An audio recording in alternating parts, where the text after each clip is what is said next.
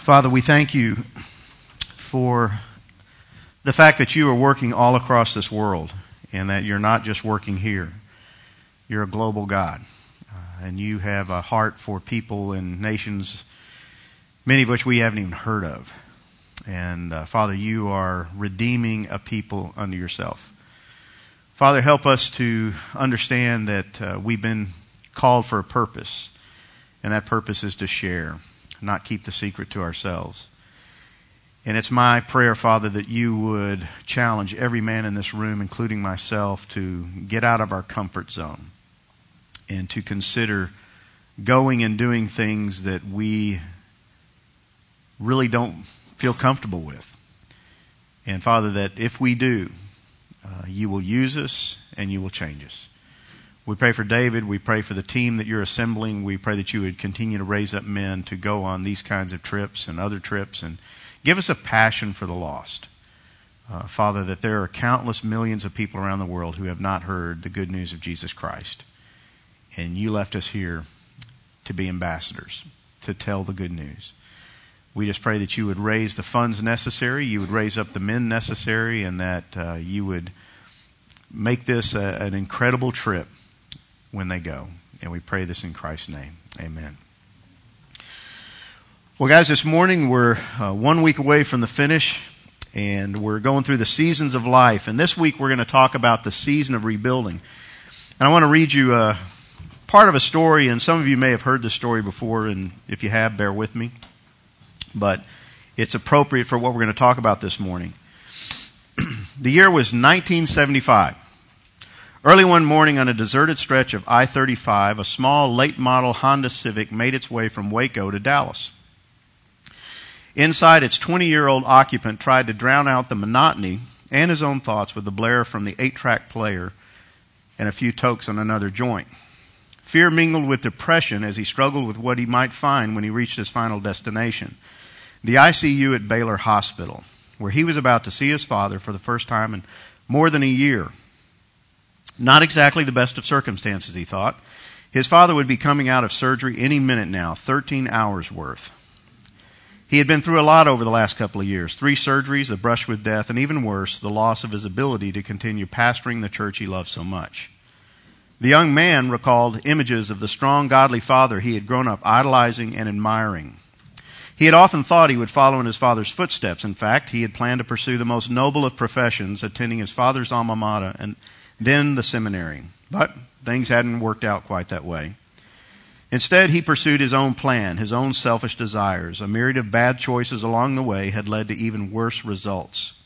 Now, as he drove along in the darkness, the reality of his situation sank in. He had failed, miserably and literally. Two years of college had ended in a meeting with the dean and a not so honorable dismissal. He had been kicked out, flunked, now he was working in a job with no future, living in an apartment with no f- furniture, and facing a life with no hope. He hadn't darkened the door of a church in years. He prayed sporadically, usually only when he needed something, like a passing grade on a test he hadn't studied for, in a class he rarely attended. His walk with the Lord was crippled by apathy, indifference, and years of self-centered living. God seemed distant, yet his problems crowded in around him, pressing in on all sides, smothering him, yet never comforting him.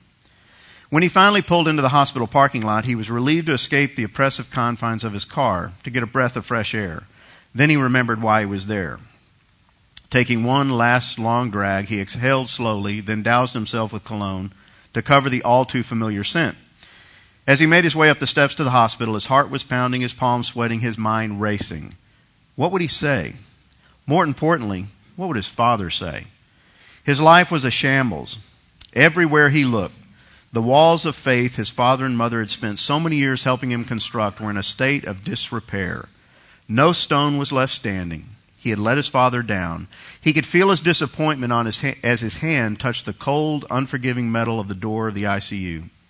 He hesitated, wanting to turn and run, afraid to face the truth, but something kept him there, giving him the strength to open the door not just to a hospital room, but to healing a time of rebuilding the foundation of a life wrecked by years of disobedience, neglect, and rebellion. You know, we're going to talk about rebuilding. What does it mean to rebuild? And inherent in the concept of rebuilding is if you're going to redo anything, it had to be there to begin with. If you're going to rebuild, something was built to begin with. If you're going to have revival, you know, we hear the church talk a lot about revival these days. If you're going to have revival, inherent in the concept of, re- of revival is something was there to be revived. And so in rebuilding, we're talking about rebuilding something that was there but that's been lost. And so we, we want to talk about what it means to rebuild your life, to go back and reconstruct what was once there. You know, maybe it's the, the case where things haven't turned out the way you planned. Maybe your marriage hasn't turned out the way you planned. Your business hasn't turned out the way you planned. Your life hasn't turned out the way you planned. Somewhere along the way, you took a U turn. Somewhere you took a wrong path. And now it's time to go through some rebuilding, some restructuring of your life. You know, you get that feeling in your life sometimes where there's got to be more than this. This can't be all there is. You know, I've, I've pursued the dream, I've made the money, I've got the house, I've got the car, I've got the wife, I've got the kids, but there's got to be more than this. Is this all there is? Is this going to be the rest of my life? What we're talking about is that we want to repair the foundation, guys. The foundation of your life. It's what you're building your life on. And sometimes we, we end up building on a faulty foundation. It's, it's not sound. It's not what it needs to be. And so it's, it's foundational stuff that we're really talking about this morning. And it's adopting biblical priorities. What does the Bible say? Not what do I say, not what does the world say, not the values of the world, not my will, my way, but what's God's way? What are the biblical priorities? And so this morning, what I'd really like us to do is each of us to step back and really kind of assess our life. Where are we? How are we doing? Where do we need to rebuild if we need to rebuild? You know, we, like the young man in the story, may be years down the road, and somewhere back there we did take a wrong turn. And we, we need to stop and just say, you know what? It's not too late. Um, it's time to rebuild. It's time to step back and really see what God can do. So this is a message for Christians this morning. It's a message for me. It's a message for you about what God would like to do in our lives. It's the hope of the gospel as it applies to us as believers. So we're going to look at uh, the story of Nehemiah. If you got your Bibles, flip to Nehemiah. We're going to kind of blow through it this morning. If you need to look in the index to find Nehemiah, go ahead and do it. Nobody's going to laugh, at least not out loud. Look for Nehemiah. Great story. And we want to look real briefly at what was going on in this story of Nehemiah. Here's the situation. Nehemiah the man. We want to look at him first. This guy is in captivity in Persia. He's part of the people of Israel. They find themselves in captivity. And we're going to discuss how that came about in just a minute. But he's in captivity we're told that he's a cupbearer to the king. Basically, his job is to test the wine before it's given to the king to make sure it's not poisoned. You know, what a great job. You know, it's got some real nice perks, but it's got some real downsides. You know, if you happen to get the cup that's poisoned, but that's his job. That's what he does. So he's serving royalty. The guy's been born in exile, but he's raised in the faith of Israel's God. So he's, he was actually born in Persia. Even though he's a Jew, he's one of the second generations that was born in that area, but he's been raised in the faith of Yahweh, of God. So that's the story for him. He's in a unique situation, living in exile. Well, what about Jerusalem? He's in Persia. What's going on back home? Let's take a look at that. Well, it's been destroyed. Nebuchadnezzar blew in the town and just basically destroyed the place. The Jews had been allowed to go back at one point. The temple had been rebuilt. So it sounds like things are getting a little bit better there. But then 71 years later, the city's in ruins again. It's just, they never did rebuild it to the degree hoped for. So he's in exile, serving the king, some pagan Persian king. But back home, things are not going real well. It tells us in verse 3 that the remnant, those who survived the captivity back in Jerusalem, are in great distress and reproach. Things back home are not great. Things back home are not going well. It tells us the walls of Jerusalem are broken down and its gates are burned with fire. The place is in shambles. The walls that protect the, the city are literally just destroyed. The gates have been burned. There's nothing there, and it's a sad, sad place. As a matter of fact, all the people that are left are the poor. The rich were taken. The royalty was taken. The wisest people were taken. So when Nebuchadnezzar came in, he took all the best and the brightest and took them captive, and he left the poor people there. So this city is not doing well. The nation is not doing well. We, we know that Jerusalem is in a sad state. The city, the country, everything. There's neglect. Neglect. Nobody is making any attempt to repair anything. Partly is they, they can't afford to.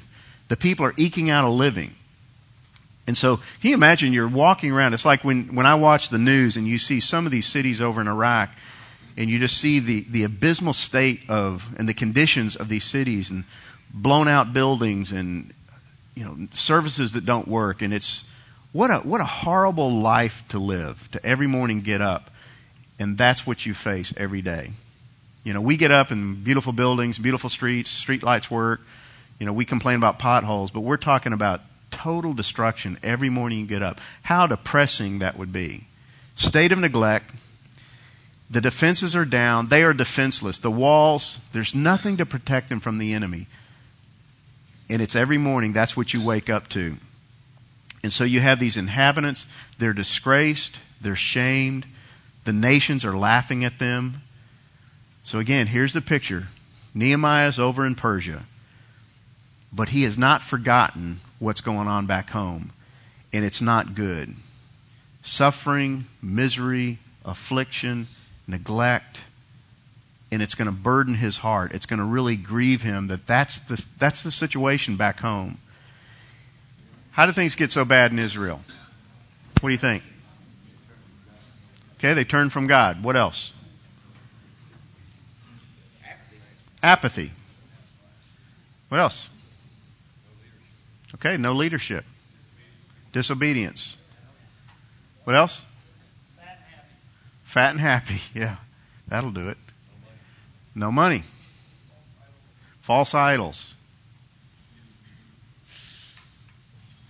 Anything else? Do what? They killed the prophets. That'll, that'll, yeah. That doesn't help your situation. Um, don't get any ideas. Don't kill the prophet, just don't come. What else? How'd they get in this sad state of affairs? broke his covenant. Blaming others. We don't do that. Arrogant. Yeah, it's amazing if you go back and you look at the story, you know, and if you've read much about Israel, that pattern of just rebellion and arrogance and apathy and lack of leadership, lousy leadership.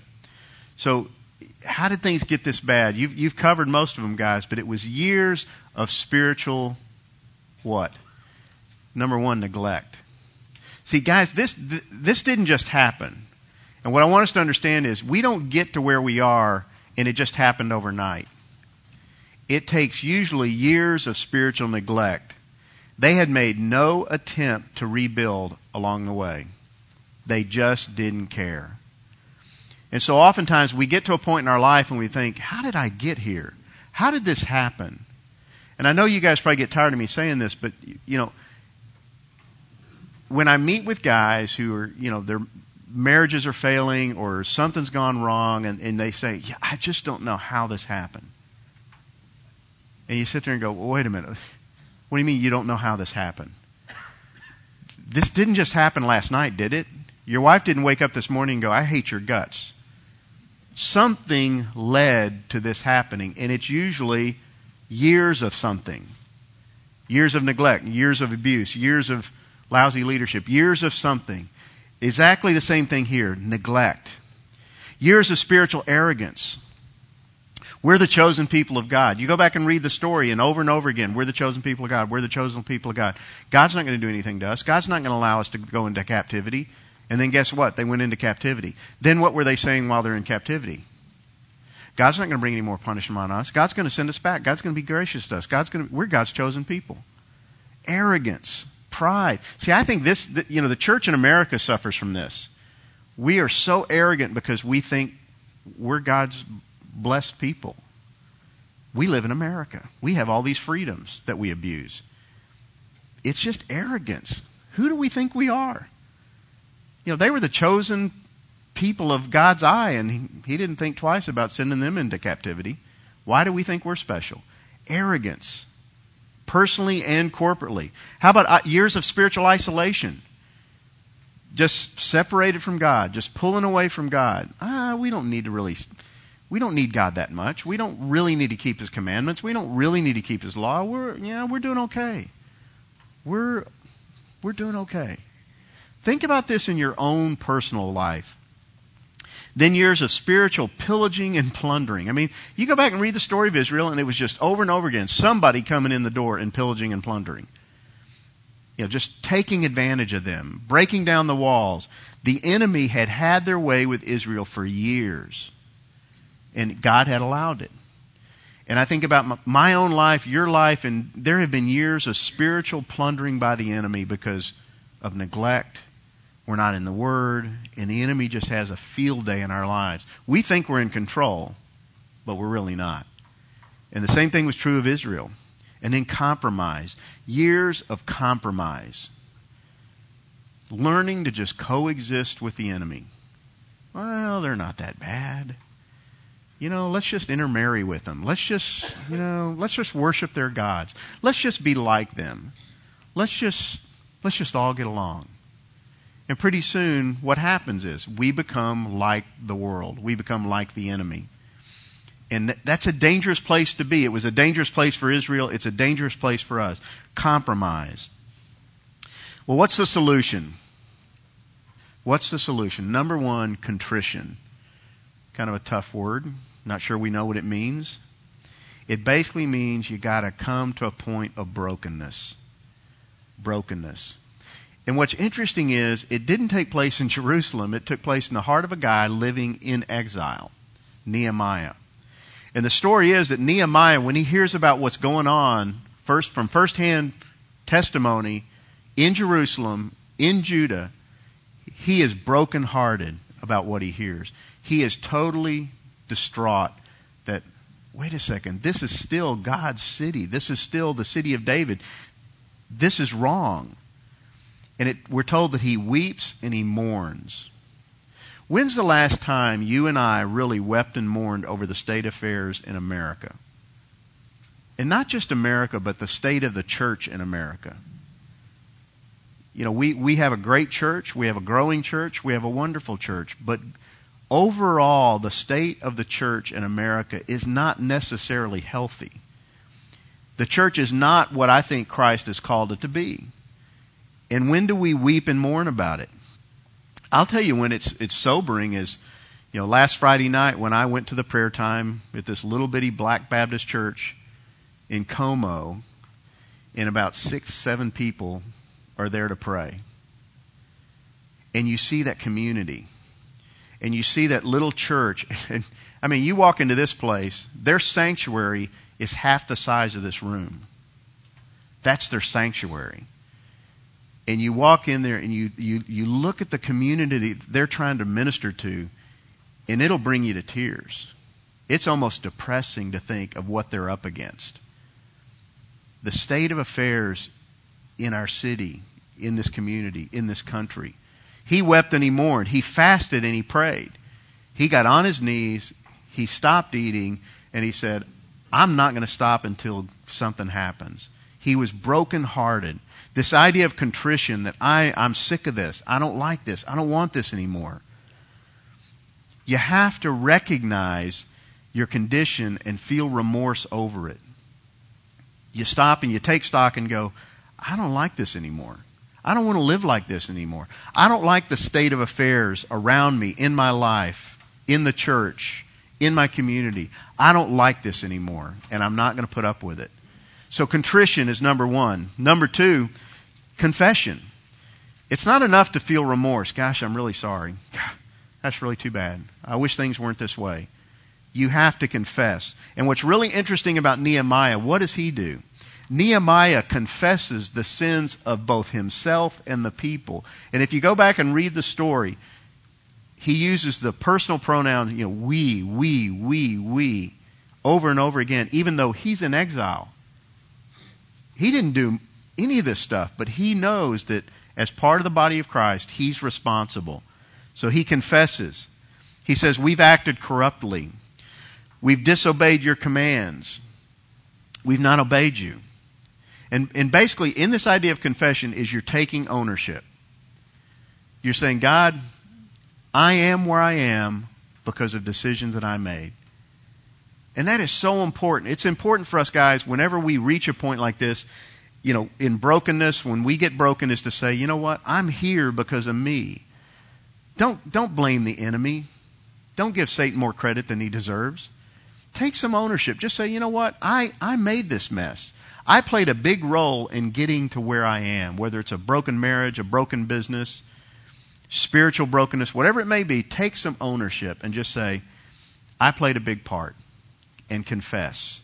Take ownership. Thirdly, has to do with claims. Nehemiah knew their condition was a result of disobeying God. Disobeying God. He knew they got where they were because they had just disobeyed God. But he also knew that obedience could bring blessing. He knew the claims of God. He knew what God had said blessing and cursing. You obey me, you get blessing. You disobey me, you get cursing.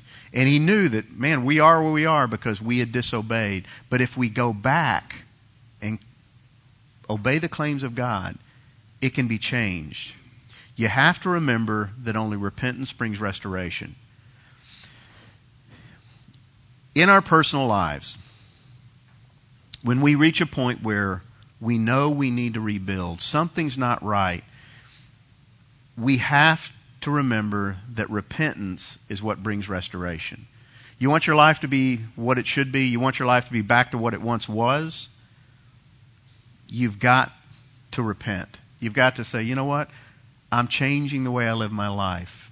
And I'm seeing that happen in men's lives. Men's men whose marriages are, are not going well, their lives are being changed. They are repenting. Is it necessarily going to restore their marriage? Don't have a clue. Can't make that promise. Can't make that claim. But I can claim that God will bless them. On whatever terms God chooses, if they repent, He will restore. And that's critical for us to understand when we're rebuilding our lives. Well, here's some steps to rebuilding, guys. Number one, take some inventory. Take inventory. Take stock. One of the things Nehemiah did is he went back and he assessed the situation. He goes to the king and he says, listen, hey, I'd like to go back to Jerusalem and I'd like to help rebuild. He took some real risks doing this because he's the cupbearer to the king. And he says, you know, I'd like to go back. And what he did first is he prayed, and God blessed his prayer, and God gave him favor with the king, and the king said, Go for it. He got a royal escort. He got the funds to do it, but he went back and he took stock. He reassessed what's really going on here. So he got permission, saw things for himself. He personally walked the walls. It's, go back and read the book of Nehemiah. It's a fascinating story. He got up and in the middle of the night, he, he just traverses the walls. Nobody knows he's there. Nobody knows what he's doing. And he just took stock and he took personal note. Man, that wall's down. That wall's down. That gate's burned. This has a problem. This has a problem. And he took stock. And you know, one of the most painful things for you and I to do sometimes is to take spiritual stock of our lives. Where am I spiritually? What's my faith really like? What's my prayer life like? What is my time with the Lord really like? What's my knowledge of the Scriptures? Take some personal stock. Assess your situation. Because rebuilding really starts, it really begins when you're willing to do that honest personal assessment of your true spiritual condition. See, we, we go through, I think we try to fool ourselves. You know, I'm okay. I'm doing all right. You know, I go to church every Sunday. I periodically read the Bible, and uh, every now and then I, I put on 90.9. I, I listen to KCBI. You know, it, eh, take real stock. Do a real personal assessment. And I think what you'll find is, if you're honest, you got some walls down. You got some gates that are burned. You got some things that are not what they should be. He took an inventory. Secondly, prepare for opposition. This is real important because if you want to rebuild your life, guess who doesn't want you to rebuild your life? The enemy. He hates it. He loves for us to live in mediocrity. I've said this before. Satan doesn't want you to worship him. He just doesn't want you to worship God or do it half-heartedly. So you got to prepare that when you start to rebuild, he's going to fight you, and that's exactly what Nehemiah found. The enemy doesn't want him they don't want him to rebuild. They like the walls down. They like Jerusalem demoralized and defeated. And the city of God, in the state that it's in, is exactly what they wanted because they are no threat. And see, if you, as a Christian, are living a life that is not what God has called you to, nobody loves it more than Satan. He loves for you and I to live mediocre Christian lives because it's the greatest advertisement for him.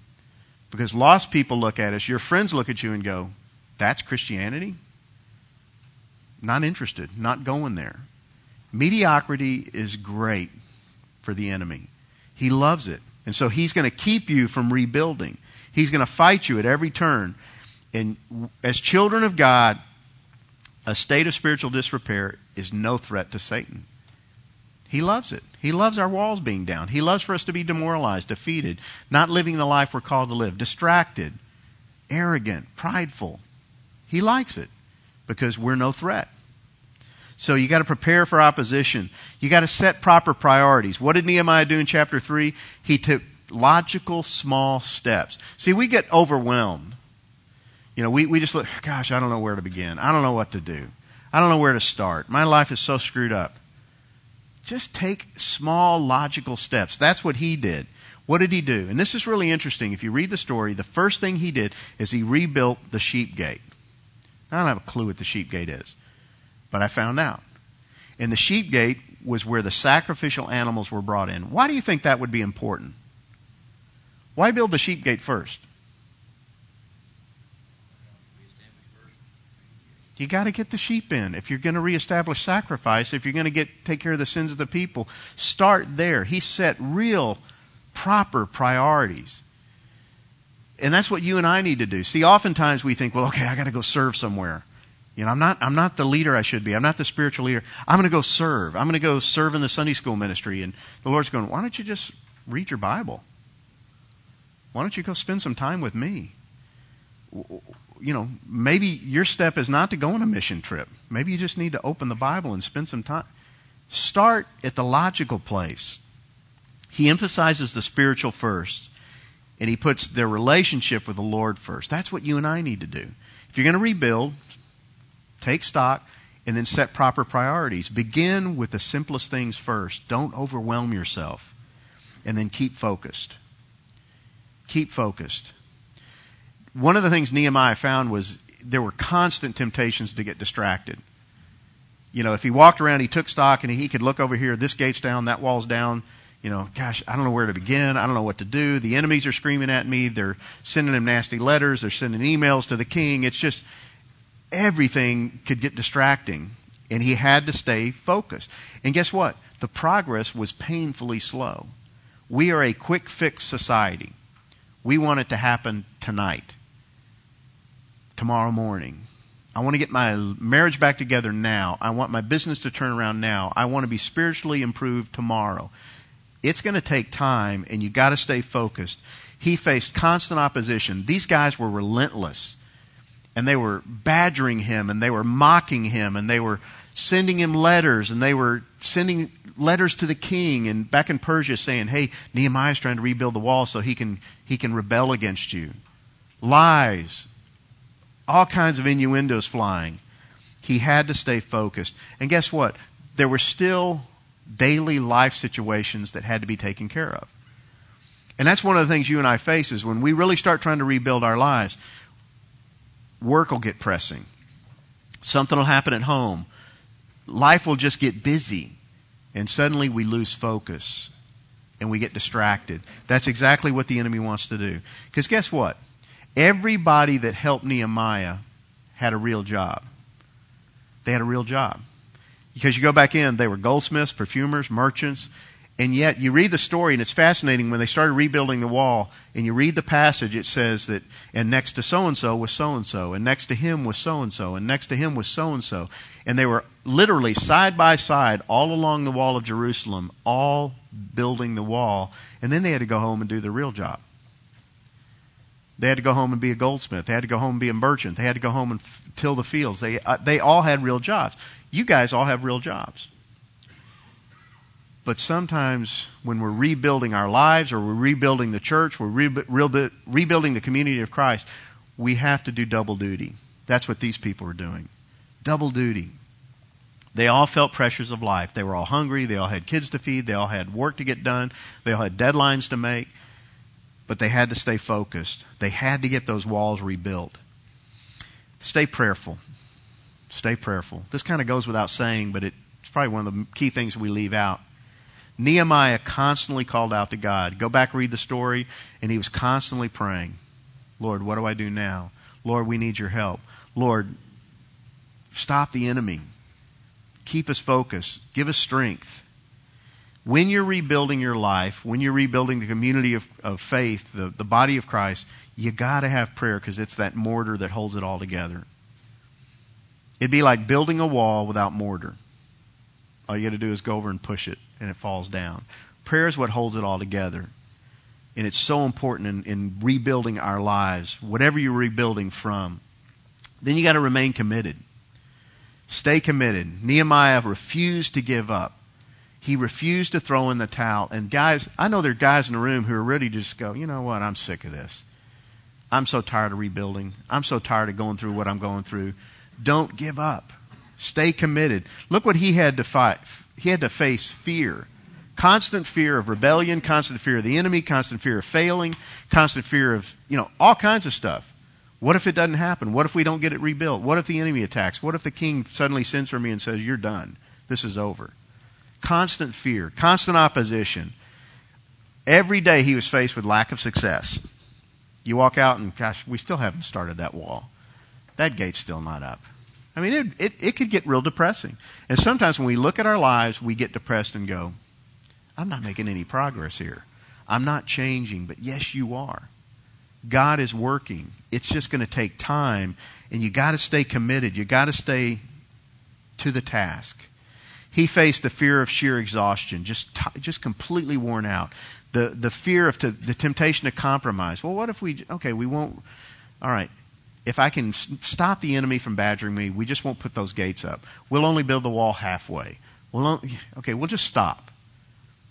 But that's not what God had called him to. Stay committed, even if you fear the desire to relax. Man, I just need rest. I just need to just take it easy. I, I need a vacation. Don't you know Nehemiah felt like just taking a vacation, going down to the coast? You know, just taking taking it easy for a while, just giving up.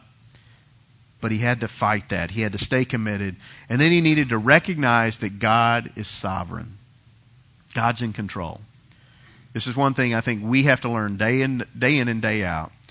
Nehemiah 6:16 says, "This work has been accomplished with the help of our God." How had they done what they had done? How had they got the walls back up? How had they accomplished any of this? It was because God had allowed them to. God was making this possible. And the truth is, God's the only one that can rebuild your life. Whatever state your life is in, if you want to rebuild it, only God's going to make that happen, not you. Only God was going to make it possible to rebuild the walls. I love these passages. Jeremiah 18:6 says, "Behold, like the clay in the potter's hand, so are you in my hand, O house of Israel." Just like clay, clay in a potter's hand, the, the potter can do whatever he wants with it. He can mold it into whatever he wants. Isaiah 64 8 says this, But now, O Lord, you are our Father, we are the clay, you are our potter, and all of us are the work of your hand. You are clay in the potter's hand. And guess what? He can mold you into whatever he wants.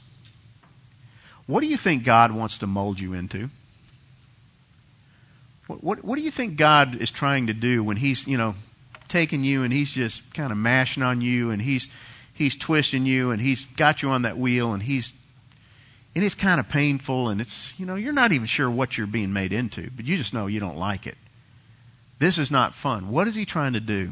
I think the best passage for this is 2 timothy 2 20 through 21 listen to what it says he wants to make you into a vessel for honor sanctified set apart holy useful to the master, and prepared for every good work. See, that's what he's making here. That's why he's taking us through what he's taking us through. That's why this rebuilding is so important. It's like he has completely just taken us and said, This is not what I intended. So, guess what? We're going to start over. And he rebuilds. But he's rebuilding us into vessels of honor, sanctified, set apart, useful to the master for his use to do what He wants to do with your life, in your life, through your life. Well, you know, the, the story most of you guys know, the story I read earlier is my story. That's my life. Um, that took place back in the 70s. And that trip to the hospital was a life changing experience to me. It, it revolutionized my life because when I walked in the door of that hospital, I experienced unconditional love. Because when I opened up that door to the ICU and I walked in that room and I didn't want to be there and I wanted to run, there in the hospital bed lay my dad after 13 hours of surgery with tubes coming out of every orifice in his body. He's on all kinds of support machinery. And when I walked up to him, I had no clue what to say. I didn't want to be there. I was guilty as charged. And I really thought what my dad was going to do is just ream me royally. And he had every right. I thought he was going to say, Look what you did to me. You know, you caused this to me. You know, you're just a worthless, no good son. But no, what does my dad do? He shows me unconditional love. He reached out and he loved me. He affirmed me. He built me up. He said nothing but positive things to me that, that afternoon. And here's the words out of my father's mouth words of love. I love you. I, I, I, you're precious to me. I have prayed for you since the day you were born. When you were born, God told me God was going to do great things in your life. And He's not done with you yet. See, I thought I'd fooled my dad all those years. I thought my dad knew nothing about my lifestyle. Now he's, you know, I, I thought my dad was stupid like most kids do. But my dad knew. He may not have known all the details, but he did know that I'd been kicked out of college. He did know, know that I, I was failing at virtually everything I touched. He knew I was unfaithful. He knew that I couldn't keep my promises. He knew that I was a loser in a lot of ways. But you know what? He just said, I love you.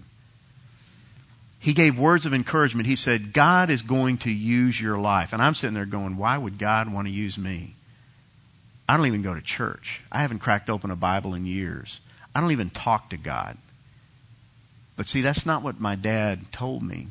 He encouraged me. He loved me. He had words of confidence. I believe in you. And this is coming from a guy who's laying in a hospital bed after 13 hours of surgery, who almost died three times. And he's saying, I have confidence in you. I believe in you. Words of blessing. God's going to use you. God's going to do something great in your life and then words of forgiveness. You know, he never said, I forgive you, but I walked out feeling forgiven because he knew what I'd done and he didn't condemn me. Words of forgiveness and no condemnation, even though he knew everything I'd done. My dad could have said a lot of things to me. He could have corrected me, and he probably should have, but he didn't. There was never a but associated with anything he said. You know, I love you, but I am a little disappointed. You know, you, God's going to use you, but you really need to get your act together. I forgive you, but don't ever do it again. There was no but associated in anything that he said, and no disappointment, even though he felt it. Not once did my dad express, Gosh, I'm disappointed in you. Why is this important? Why, why am I even telling this story? Well, number one, it's my story. Number two, it's a story of rebuilding. My dad loved me. To this day, my dad loves me. But guess what? God loves you. God loves you. God wants to change you. God wants to forgive you. God wants to tell you how much He loves you. God wants to help you rebuild your life. God has confidence in you. God has a plan for you. God wants to bless you. God wants to take you to a whole new level, but He's got to sometimes break us to get us there, to rebuild us into what He wants us to be. Romans 8:39 guys says nothing nothing. What does that mean? What does it mean in the original Greek? Nothing Nothing will separate you from the love of God. I don't care how stupid you've been. I don't care how many dumb mistakes you've made. I don't how, care how lousy a businessman you've been, how lousy a dad you may be, how lousy a husband you have been. Nothing will separate you from the love of God. Nothing. You, God, God is forgiving, guys. Listen to this. You are a God of forgiveness, gracious, compassionate, slow to anger, abounding in loving kindness, and you did not forsake them, Israel. Guess what? He will not forsake you. He will not forsake you. Well, again, this, this morning as we leave, I'm going to, Chris, play the song, and I just want you to listen to the words of this song as we close. It's the love of God. Great old hymn. And this will be our closing this morning. The love of God is greater far than tongue or pen can never tell. It goes beyond the highest star and reaches to the lowest hell. The guilty pair bow down with care. God gave His Son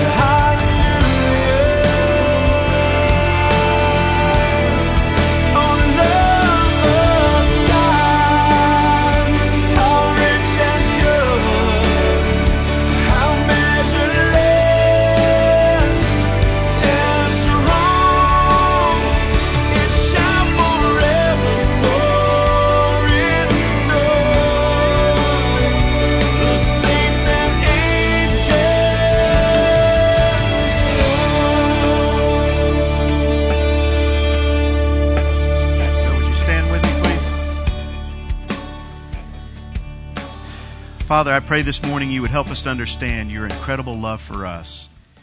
That, Father, you are a God who rebuilds lives. And, Father, our lives may be fine. We may think that everything's going smoothly, everything is just as we want it to be. Um, we're not unhappy, we're not uh, miserable in any way. We think uh, life's going great.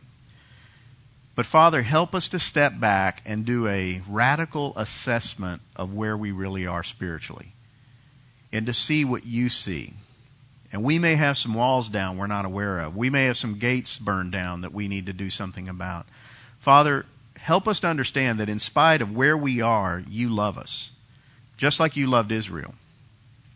And that, Father, just like my dad loved me at that point in my life, you love us and you want to express that love to us by molding us and making us into vessels for honor, set apart for you that we might do the works you've called us to do.